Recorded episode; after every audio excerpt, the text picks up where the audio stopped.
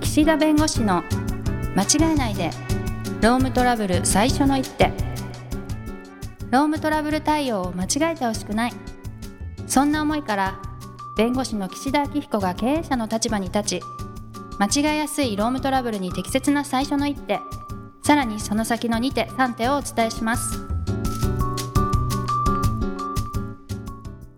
皆さん、こんにちは。弁護士の岸田明彦です。こんにちは、ナビゲーターのとちおえみです。ゴールデンウィークですか。ああ、確かに。えー、え、都庁さん、ゴールデンウィークの思い出ってありますこの、よくあるこの 思卒い業出、 思い卒業出コーナー。式、思い出シリーズ。あでもこ の間思い出ね、シリーズ卒業式思い出シリーズうん。あれ、リスナーの方から、まず笑ってしまいましたって、僕のあの、第二ボタンが無風だった。ネタ的にね。うん はいはいはい。えゴールデンウィークの思い出ありますかあゴールデンウィークははい結構あの、家族で、家族って、あの、はい弟夫婦とか、はいはいはい。あの自分の親とかと一緒にバーベキューをするっていうのが、コロナ前までは恒例になってて、へーまあ、それが結構思い出ですかまね、あ毎年ゴーの。ルデンウィークといえば、みたいなね。といえば本当にそうです。あーゴールデンウィークだからちょっと集まるか、みたいな。今今年どうすんのみたいな。えーあいいですね、それは。それまで、あの、きょ兄弟とかであんま会わないじゃないでなんすかか、。うん子供ができないと。でうもん子供ができて、うんなんかちょっと会う頻度が増えたっていうか、えーほのぼのするなあーみたいな。な。 そういう思い出があるといい な。岸田さんは、はい、僕はね、あの、はい大学1年生の時に、涙の片道3時間半新幹線立ちっぱなし事 件。事件なの涙の片道3時間半はい。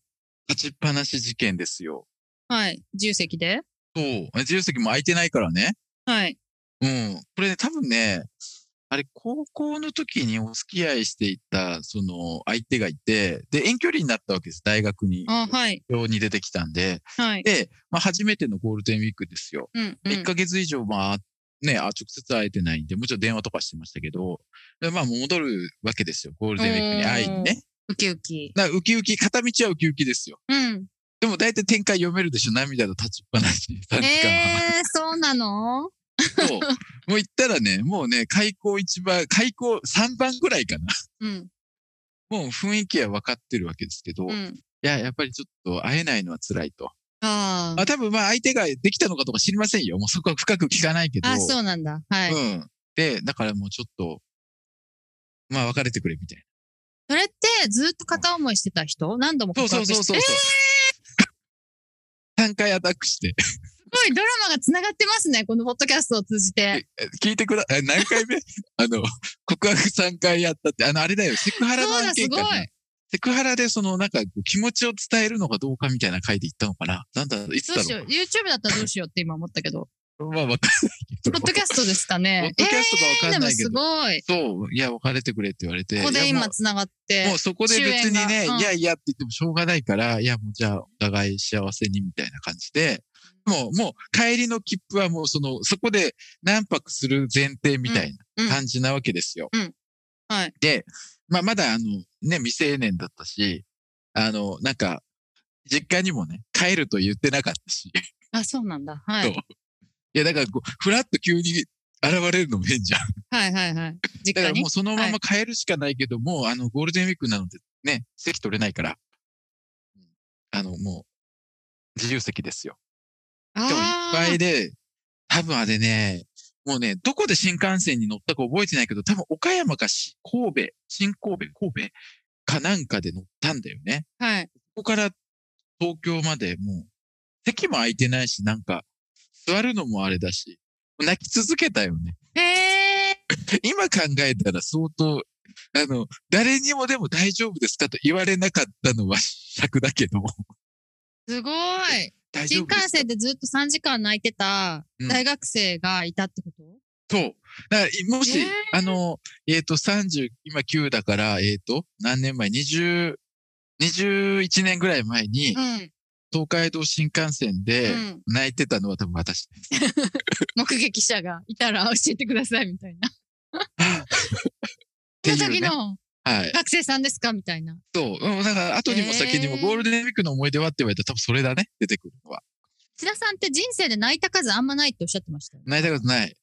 多分、あの、後にも先にも、あんなに長い時間泣いてた、一回あたり。うん、うん。泣いてたのは、ないね。うんでも3時間泣き続けたってないかもしれない。一生で。で、で、大学戻って、大学のなんか飲み会でね、同級生のね、あはいの、この子、あの、ね、友人に、うん。それは泣きたいときは、泣き疲れるまで泣けばいいがな。ガナ。群馬でもガナって言うけど。いや、いいよって言われたうんのうんも覚えてる。へえ、優しいですね。そのうん。じゃあ、そうそうう、ん彼のこともよく覚えてて。まあ、そういうことでね、うんいろいろこう、ゴールデンウィークの思い出あるんですけど、まあ、あの、前回ですかね、あの、ハラスメント研修の話しましたけど、まあ、研修つながりでね、あの、はいよく、こう、いろんな外部研修。要するに、ちょっとこういう研修があるけど行ってみませんかとか、手上げスタイルで、こういう講師が来るんで、もし、あの、興味のある人を受けてくださいとか、うんうんあとは新入社員の方にね、もうちょうど4月だから、ね、新入社員の方1ヶ月ぐらいね、仕事をされて、まだ研修中かもしれませんけど、そういうマナー研修。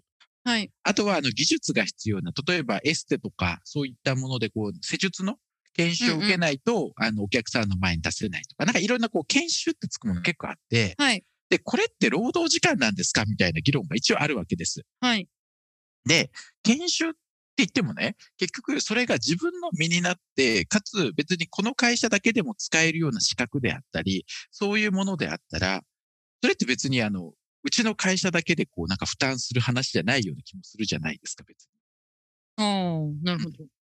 ただ一方ででもそれをなんか例えば研修受けてもらわないと仕事できないんだら、そういう業務上必要だっていうことになるので、この研修の問題は、まあまずそもそも強制かどうかっていうのが一つ目ですね。その労働時間に該当するかどうかの一つ目の判断が、はいきょ強制かどうか。はい。なので、自由参加ですはいいんです。うんそう自由参加ですと言いながら絶対受けなきゃこう物理的にどうこうなる。要するに、あの、受けないと不利益を課せられるもの。ああ、はい。うん、とか、事実上それを受けないと仕事ができないというような場合には、それは研修と言っていても、自由参加と言っていても、それは義務感が出てくる確かというに。ことが言えますね。はい。で、あともう一つのおー観点は、あの、業務の必要性、業務との関連性がどれだけ強いか。うん。うん。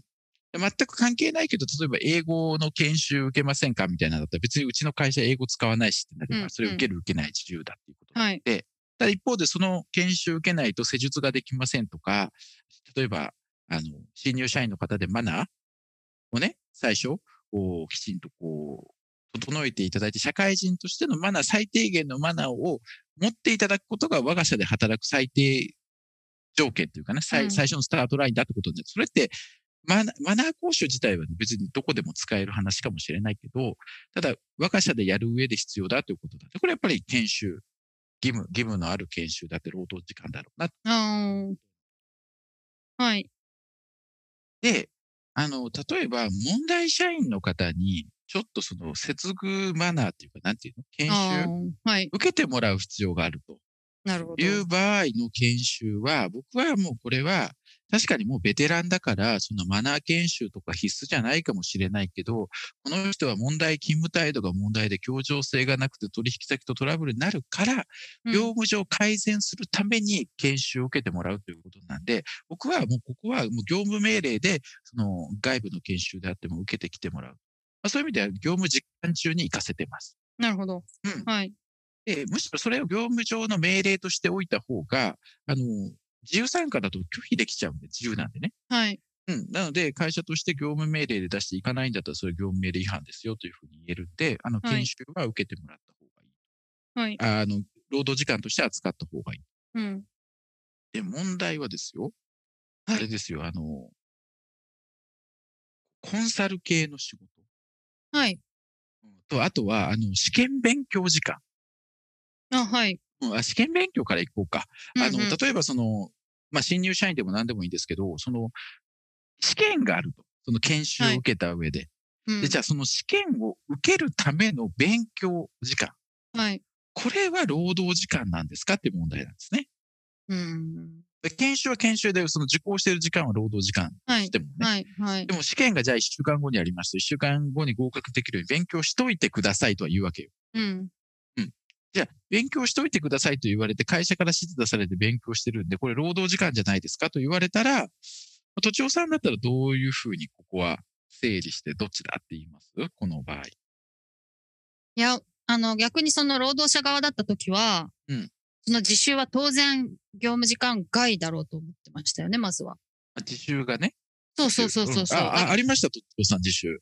ありましたよ。普通にだから研修、あの、試験前提の研修っていうのがあって、それこそな、はいは何十万円みたいなの受けさせてもらって、あ、それってあれですか義務えっと、その業務をやる上で、あの、何々コンサルタントってはいはいはいいはうい資格が必要なのはいで、はい。ああ、なるほど。うんうんそれは、あの、やんないとそれが仕事にならないっていうことで、はいはいはい受けさせてもらって、でもその試験前に、その自分で勉強するのは、まあ、業務時間外だっていうふうに、まあ、当然思ってましたけどね、疑問に感じたこともなかったです。え研修自体は労働時間中にあ、そうです、そうです。あの、あもう何日も何週間もあるのへで、ーそれでお給料もらってまし、まはいはいはいもらっていってました、普通に。はあ、じゃあそこはやっぱり研修はこれやっぱ必要、業務に関連性のある資格であって、い。まあ、あの、一応義務的に受けてるんで、多分そこは労働時間と扱ってると。そうですね。それでもすよまねあ、自分で希望して、あそこの部署で仕事をしたいからっていうことではあるんですけど、まあ、あの、はい、全部会社が負担してくれましたし、っていうのであるんですけど、まあ、逆のパターンですよね。では、その、自分が経営者側で、はいはいこのはい。勉強時間も業務時間内にしてほしいみたいそうそうそうそうな。でも、それを言うとしたら、まあ、研修だけで、自習しないで、あの、受かるんだったらうん、それで OK です、みたいなうん感じ。で、それで、それダメだった場合は、自分でなんとかこう、してもらうしかないみたいな言い方だろう ね。いや、あの、僕ではい勉強時間は、いやさすがにその試験勉強時間は労働ではないと思います。これは別に、例えばですよ、具体的にはい何時間勉強しろとか、何時間こうう、ん。あの、その試験を受けるために、こう、勉強しなきゃいけないと思う。決まってて、その勉強することそのものが義務になってる。それは労働時間かもしれないですけど、あくまはでい試験を受けることで受かること、そうんうんそのために研修してるんで、まあ、そこはもう、あの、じ自主勉強とか自己検査の時間というのは、それはやっぱり労働時間ではないという整理で、まあいいと思います。だから最低これは何回呼び直せとかそういうことは言わない方がいいのよ。そうですよ。具体的にはね。そう。 はい具体的にこれテキスト3回読んでくださいとかね。言うと3回読むのに大体どれぐらいかかるとか、3回読むことを会社が指示したとか言われても嫌じゃないですか。しかもそんなの身にならないと思いますし。そう。だから、うんそこの研修はね、いいあの別にいいと思うけど、あの、はいはい僕はそのあ、研修というかね、その自主勉強の時間はそれは労働時間じゃないっていうふうな判断でいいと思うんだけど、あの、うんコンサル系の仕事とかいう営業の方はっいて、その、はい。話術そのものとか、その知識そのものがその営業として使ったり、そのコンサルでアドバイスする上で業界のこと勉強するとかあるわけですよ。だからこれあはがい微はい妙なのよ。うーん。うんでも、はい別に、その、まあ、英語もそうですけど、何でもそうですけど、その、仕事をする上で、あった方がいい知識だと思うんですよね。いろんなこと知ってるとかね。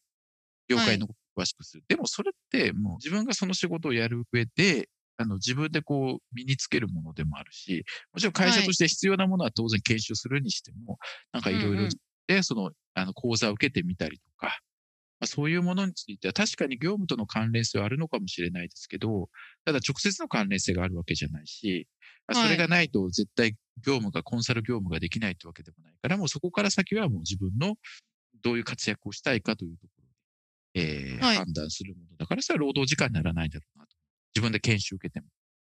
うんうん。そういう場合は自分で受けたいって思って自分で探してそうそうそう。いくわけですすもんね。はいはいそう。それは別に会社がもう明示てないし、うん。で、あのー労働時間であるっていう風な話になるとすれば、その、例えばそのコンサルやるには、この講座をトータル10回受けないと、そもそも業務をさせないとかってなってしまうと、またそれは、あの、さっきと同じで義務感が出てくるので、はい。それは、あの、労働時間って言われるからあるんで、まあ、基うんう本んは、その業務の性質上、あなので、その当然、あの、スキルアップしなさいとかね、自分でいろんなことにアンテナ張って、あの、知識習得しなさいって言ってるのは、これは、あの、一般論として別に業務上、業務を具体的に指示してるわけじゃないので、別にそういうことははい言っていただいていいと思いますけど、それで業務命令とかそういう労働時間ってことにならないので、まあ、あうんの、コンサル系の場合は、そういう意味では、業務との関連性というよりも、どれだけ会社が指示したか、うん義務的にやらせたか、そして、まあ、受けなかったことによって制裁が加わるか、みたいなところで判断すると。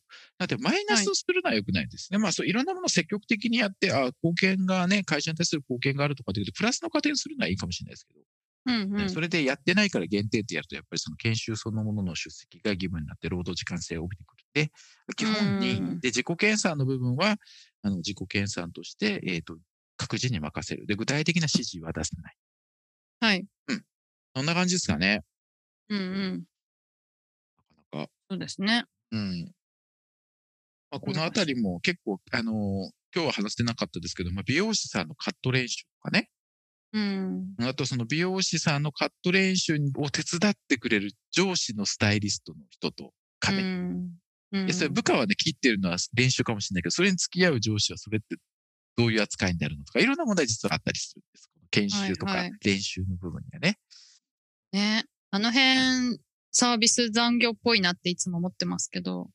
まあでもそれがあの自分のスキルアップのための練習であれば、ね、労働時間ではないというような判断もうある。ん。はまあ、そこはなるほど事は案いとかね、状況に応じてなんですけど。